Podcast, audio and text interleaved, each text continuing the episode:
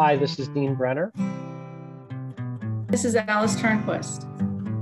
And five G is going to change the world, and already is changing the world, because everyone needs better, faster, more reliable connectivity.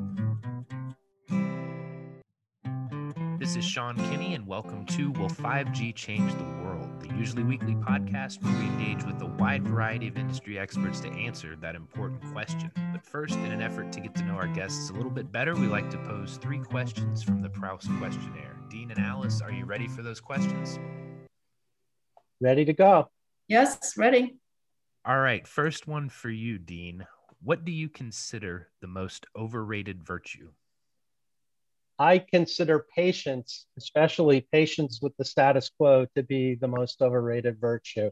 The problem with patience is that the flip side of it is it can cause a lack of urgency. And at Qualcomm and in our, in our work on uh, connectivity, we can never feel a lack of urgency, especially during the past year with COVID, getting better, faster connectivity through five G, through uh, all the different technologies that we work on is absolutely urgent. And that'll certainly be relevant to our conversation today. And uh, Alice, the second question for you, when and where were you happiest? Well, uh, that's a tough one, because I'm fortunate to be a generally happy person with a, a lot of happy experiences to choose from, uh, especially working at Qualcomm for the last almost twenty years. Uh, but a particularly happy experience, I would say, is for me hiking to Inspiration Point in the Adirondacks near Lake George with my family, which is something we've been doing since our kids were toddlers. And it's just one of the most beautiful and serene places on the planet. And Dean, another question for you. What do you most value in your friends? I think the biggest thing I value in my friends is the long-term nature of the relationships. Almost all of my friends I've been friends with for ten, fifteen, twenty, thirty plus years. So I love the fact that uh, if I don't talk to a friend for some period of time, when we do talk, it's as if we pick up right where we left off.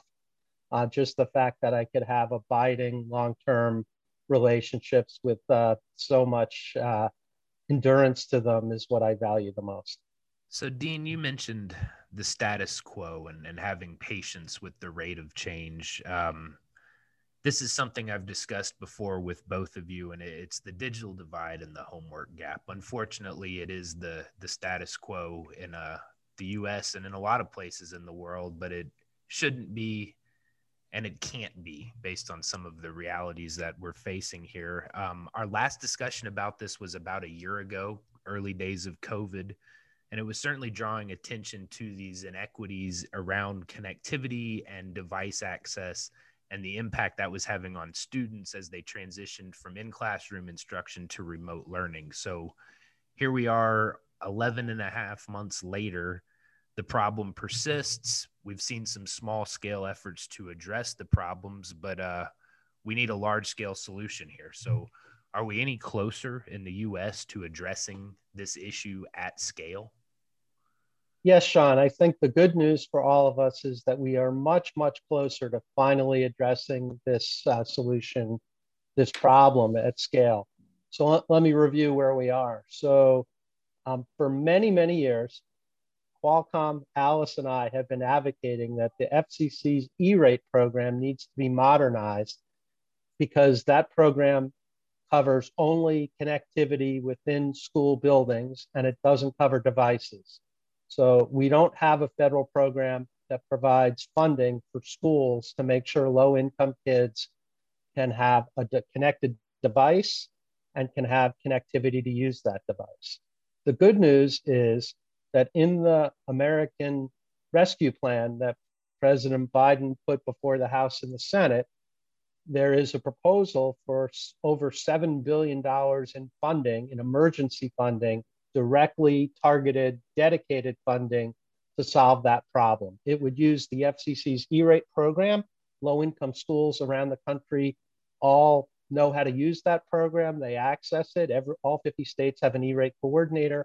And if this legislation becomes law, the, the uh, F C C will quickly issue emergency rules And that money will flow very quickly to schools, targeted specifically at low-income students for connectivity and for devices. So that bill has passed the House. It's now about to be taken up by the Senate. We hope that the provision passes the Senate and then gets signed into law by President Biden. And to her credit, Acting Chairwoman Jessica Rosenworcel of the F C C is already moving in parallel to make these changes to the E-rate program. So almost uh, a few days after getting um, named as acting chair of the F C C, she initiated a, a rulemaking at the F C C to consider making these same changes. So there has been progress between last year when we spoke and today, in the sense that there has been general funding from the prior COVID bills to schools, and they have so many different needs, you know, keeping school buildings clean, protecting teachers, dealing with a declining tax base during COVID. But some schools around the country have done a great job of using the existing funding that the COVID bills provided to address this problem. But we need one big influx of money. And the good news is we're on the goal line here of getting that. I, I agree wholeheartedly uh, with everything Dean just said. I would just uh, add that, you know, our problem is more acute today, obviously, than it was even, you know, than it was a year ago. I think a year ago, we expected that students were going to be going back to school in person in September twenty twenty. It would, it, it, it seemed inconceivable. We were, we were stunned by the, what the impact might be of a loss of school time from March till the end of the school year. But the idea that we would have gone another um, whole, you know, uh, you know, two, two more semesters of school for students was, was just inconceivable, but that's in fact where we are. And, um, you know, t at this point, roughly two thirds of public school students are either fully remote or partially remote. So the need has grown exponentially compared to what we thought it was a year ago. But as Dean said, we are on the cusp of significant change with the House bill, hopefully passing in the Senate.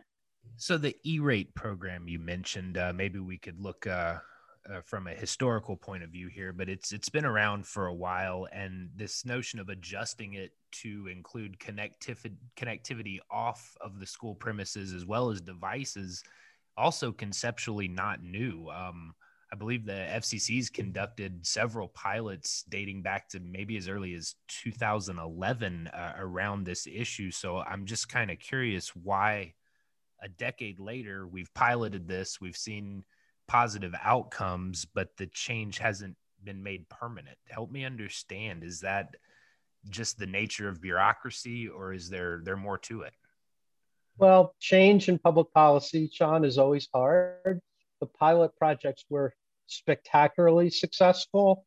The proof is in the pudding. All, uh, there were twenty pilot projects funded by the F C C, and the recipients of the pilot projects, which were school districts all around the country and one library system, filed reports with the F C C in which they documented the, the outcomes that they achieved during the pilots. And the outcomes were much greater student engagement with the material, um, much more success on uh, test scores um, in areas like reading and math, much greater parent engagement, and teachers were able to spend much more time teaching as opposed to spending time on administrative tasks. So we know that if we get this funding passed, the results are going to be successful. And we also know that even if we get the teachers vaccinated, which I know is now uh, a priority the president announced yesterday and which is so important, and even if we do open up schools um, uh, for a full school day, we all use connectivity for so many things in our lives that we know that the kids will use the connectivity and the connected devices for education with successful outcomes, even in the future when schools are all uh, fully open again. So, you know, the problem has been a lack of focus. No one has ever in the, our history of discussing this issue, no one's ever told us this was a bad idea. No one's ever argued, oh no, that's not going to work. It's just things have different, public policy ideas always have different priorities based on the exigency, based on the urgency of the situation. And unfortunately, with, with COVID, as Alice said, it's it became a problem in March of twenty twenty, and then it just snowballed and it grew and grew and grew, and it, uh, you know, just been such a gigantic problem. I mean, imagine when uh, if any of the three of us were in school, if in a, you know, let's say we were in the third grade and we're in a class with thirty kids, and the teacher says, okay, you twenty, you get books. Here are your books. But the other ten, you know, we're sorry, we're not going to give you books. You know, you can just bring your own, or you're on your own. Now, that would be inconceivable. K through twelve education in this country is free and universal. And, you know, connectivity in a device is just simply, you know, in, an inextricable part of it. I, yeah, I, I mean, I agree completely. I mean, it was, uh, you know, in addition to the F C C pilots, uh, Qualcomm, you know, we had funded our own pilot. Um, it was, um, I think, thirteen years ago, two thousand eight, I visited Southwest High School in Jacksonville, North Carolina, um, where Qualcomm had funded a pilot to demonstrate the value of using smartphones for ninth graders to improve their algebra performance. And that showed as much as thirty percent improvement in their scores. So we have known for this long time. Um, and then in addition, you know, the F C C pilots that Dean mentioned, um, but fortunately, I guess, um, uh, sort of uh, because of the pandemic, it really has become much better understood how critical this need is. So we're recording this on March third. On uh, February twenty-fifth, the F C C, under the direction of Acting Chairwoman Rosenworcel, who you mentioned, Dean, um, they approved an emergency subsidy that gives fifty dollars per month to eligible low-income households to pay for broadband service. The number is seventy-five dollars per month for households on eligible uh, Native American lands. And then there's also this one-time one hundred dollars in funding for a computer or tablet. So this is another positive sign, things like this emergency subsidy, that it is an important issue and it is receiving the attention it deserves to a degree. We've also got things like the R D O F auction to provide a significant amount of funding to build out networks in underserved communities throughout the country. Then E-rate, as we discussed, but you know, all of these things, they're they're working around the same problem. And I don't know if it's fair to say that it, it lacks clarity and, and mission and, and vision, but there's just this disconnect between the fact that we've identified the problem. There's consensus that it needs to be addressed. We know what the solution is, but there's just this asynchronous process to solve it. So, I mean, how do you square that as you work with policymakers to really drive home the need for uh, a very focused approach? So that's a great question. So we were very happy that, about the emergency broadband program that you mentioned. It was in the legislation that passed Congress in late December and was signed into law at that time.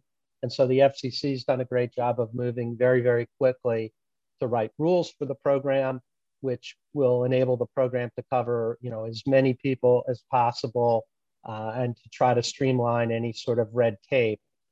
So I think what we're seeing, Sean, is that um, we need permanent changes uh, to these vari- to, to really solve the digital divide. The digital divide is not temporary. The digital divide is also not limited in geography. It's an urban, suburban, rural, fifty-state problem. So we need a permanent overhaul of all the existing programs that the government has focused to focus them specifically on the digital divide. But in the meantime, you know, people can't wait.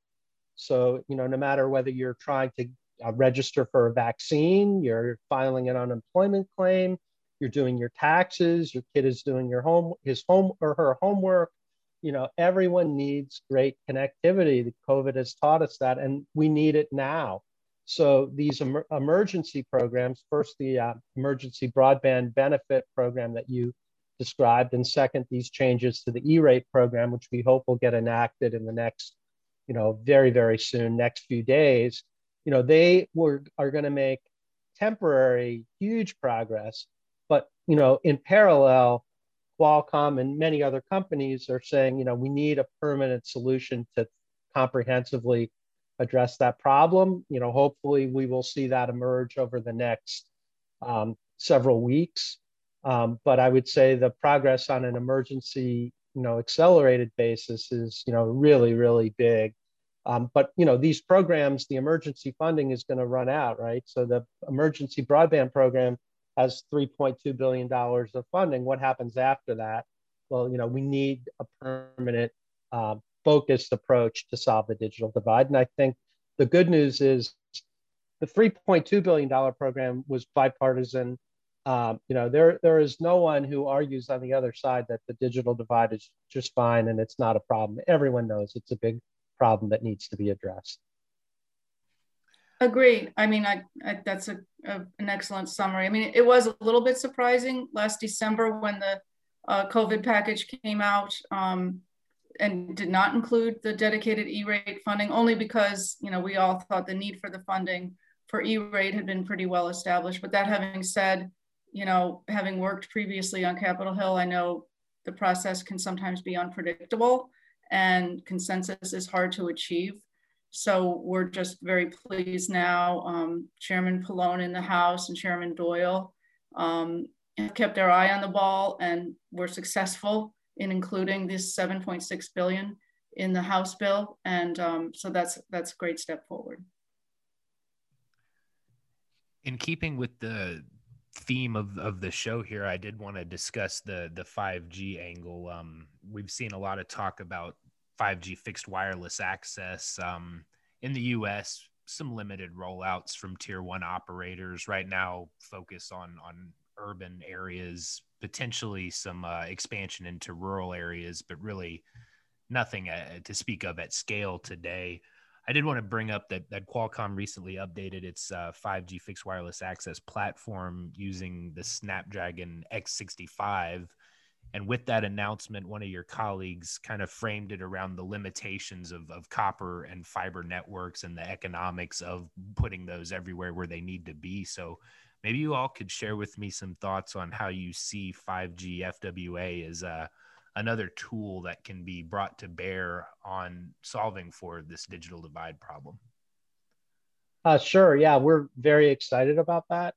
Um, you know, before COVID, the, whenever I spoke about five G, not to policymakers, but just to, to neighbors and friends, the usual response back was, oh, five G, what's that gonna do for me? Why would I need that? I mean, I already have a cell phone. You know, fast forward to COVID, you know, everyone needs better connectivity. Everyone's online all the time. You have something better, faster, that's going to give, you know, better connectivity. Everyone wants it and they want it now. So that's where five G fixed wireless access fits right in. So, you know, in rural broadband especially, but also in urban and suburban areas, uh, covering the last mile with broadband is always the hardest economic and technical problem. So, you know, even in the most rural of areas, you know, on the highway, usually there is connectivity, but, you know, if you go off the highway about a mile, all of a sudden it gets really, really hard to get connectivity. So what fixed wireless access is doing with our new Qualcomm antenna module is we can provide a gigabit of connectivity. So really fast, great broadband, um, wirelessly to a fixed location. And that could be a school, a hospital, a doctor's office, a library, uh, a community center, all the places in rural areas where people still congregate, or, or to your home. And we can provide uh, that connectivity uh, three miles or more away from the base station. So now all of a sudden the last mile is not such a technical problem. And, you know, as five G fixed wireless proliferates quickly and broadly, as we, you know, as it's starting to do and as it will continue to do, all of a sudden the costs go down. And so this becomes not just a great technical solution, but a very cost-effective solution. In even in urban areas and in um, you know, big apartment buildings, this could be a great solution, you know, using uh, to provide backhaul, and then, you know, within the apartment building for inside every apartment, of course, you can have uh, Wi-Fi or some other solution. So, you know, we're very excited about this, especially for this digital divide issue, because again, the econo- economics of solving the digital divide are, are so important. So finally, we have an economic, cost-effective way to cover the last mile, the last couple miles in, you know, very hard to cover areas. So it's a, it's a, it's a big development. So the digital divide, it's, it's not a, a new issue. It's not limited to the U S. It's a global issue that COVID has put into sharp focus. And even if you don't have kids in school, the list of macroeconomic benefits associated with an educated citizenry, it's long and it's broadly relevant to, to all of us. I mean, even the World Economic Forum took this up recently in its establishment of the uh, Edison Alliance, where your C E O-elect Cristiano is a, is a champion, and that's all about public-private partnerships that can accelerate a solution to the digital divide at a global scale. So, Dean, Alice, I guess my final question here is, what can I do, what can our listeners do to help make this change permanent? Well, on the U S side of it, I'll tell you what you can do, Sean. Email your senators, call your senators, urge them to support this uh, provision to provide emergency funding for the E-rate program so that we can finally get the uh, funding to provide all the low-income students in the country, which is over twelve million, uh, with connectivity and, and a connected device, those who don't have them. So that's one concrete thing that you can do. And then I think, you know, the other thing is, as we all um, start to learn about the things that five G can do uh, and the things that uh, better connectivity can bring, you know, constantly share that with family, friends, the, you know, all your business acquaintances, show people how uh, um, the connectivity is having a concrete positive impact. But, you know, I would like to just close on, the, uh, on a positive note that um, we never thought uh, a year ago that we would be in this situation of COVID, and how, what a devastating impact it's had. five hundred thousand, uh, more than five hundred thousand people in the United States having passed away from it. It's been a horrible experience, but now there's, you know, big light at the end of the tunnel. Things seem to be really falling into place with the vaccines and with support around the country. So, you know, hopefully we will get out of this thing. The kids will have the connectivity and the devices, regardless of income level, to help them. And, you know, we will move on to, uh, you know, building things back uh, much better. Well, I think that's a great summary. Um, in addition to, you know, reaching out to senators, which I fully agree with, and that's very timely right now, I think people can reach out to their local government officials. And in the U S, there is now new federal funding that's been made available. Um, but it's at the discretion of local school districts how they choose, whether or not they choose to spend it on providing connectivity and devices to all students. It's so uh, people can demand of their local school districts to find out what they're doing, what the program is, whether or not it's effective. And I would say that would even apply to households where they don't have school-aged children. If you're living in a community, you may want to know, what are you doing to ensure that um, students are getting the uh, education that should be available to them, including access to remote education. Dean, Alice, it's a pleasure to uh, to have you back on the show to discuss this this really important issue and to continue our conversation around whether five G will change the world. Thanks a lot. Great. Thank you very much. Will five G Change the World is an Arden Media production. For advertising inquiries, contact Danny Miller at d miller at arden media dot com. The show today was produced and edited by me, Sean Kinney. Thanks for listening.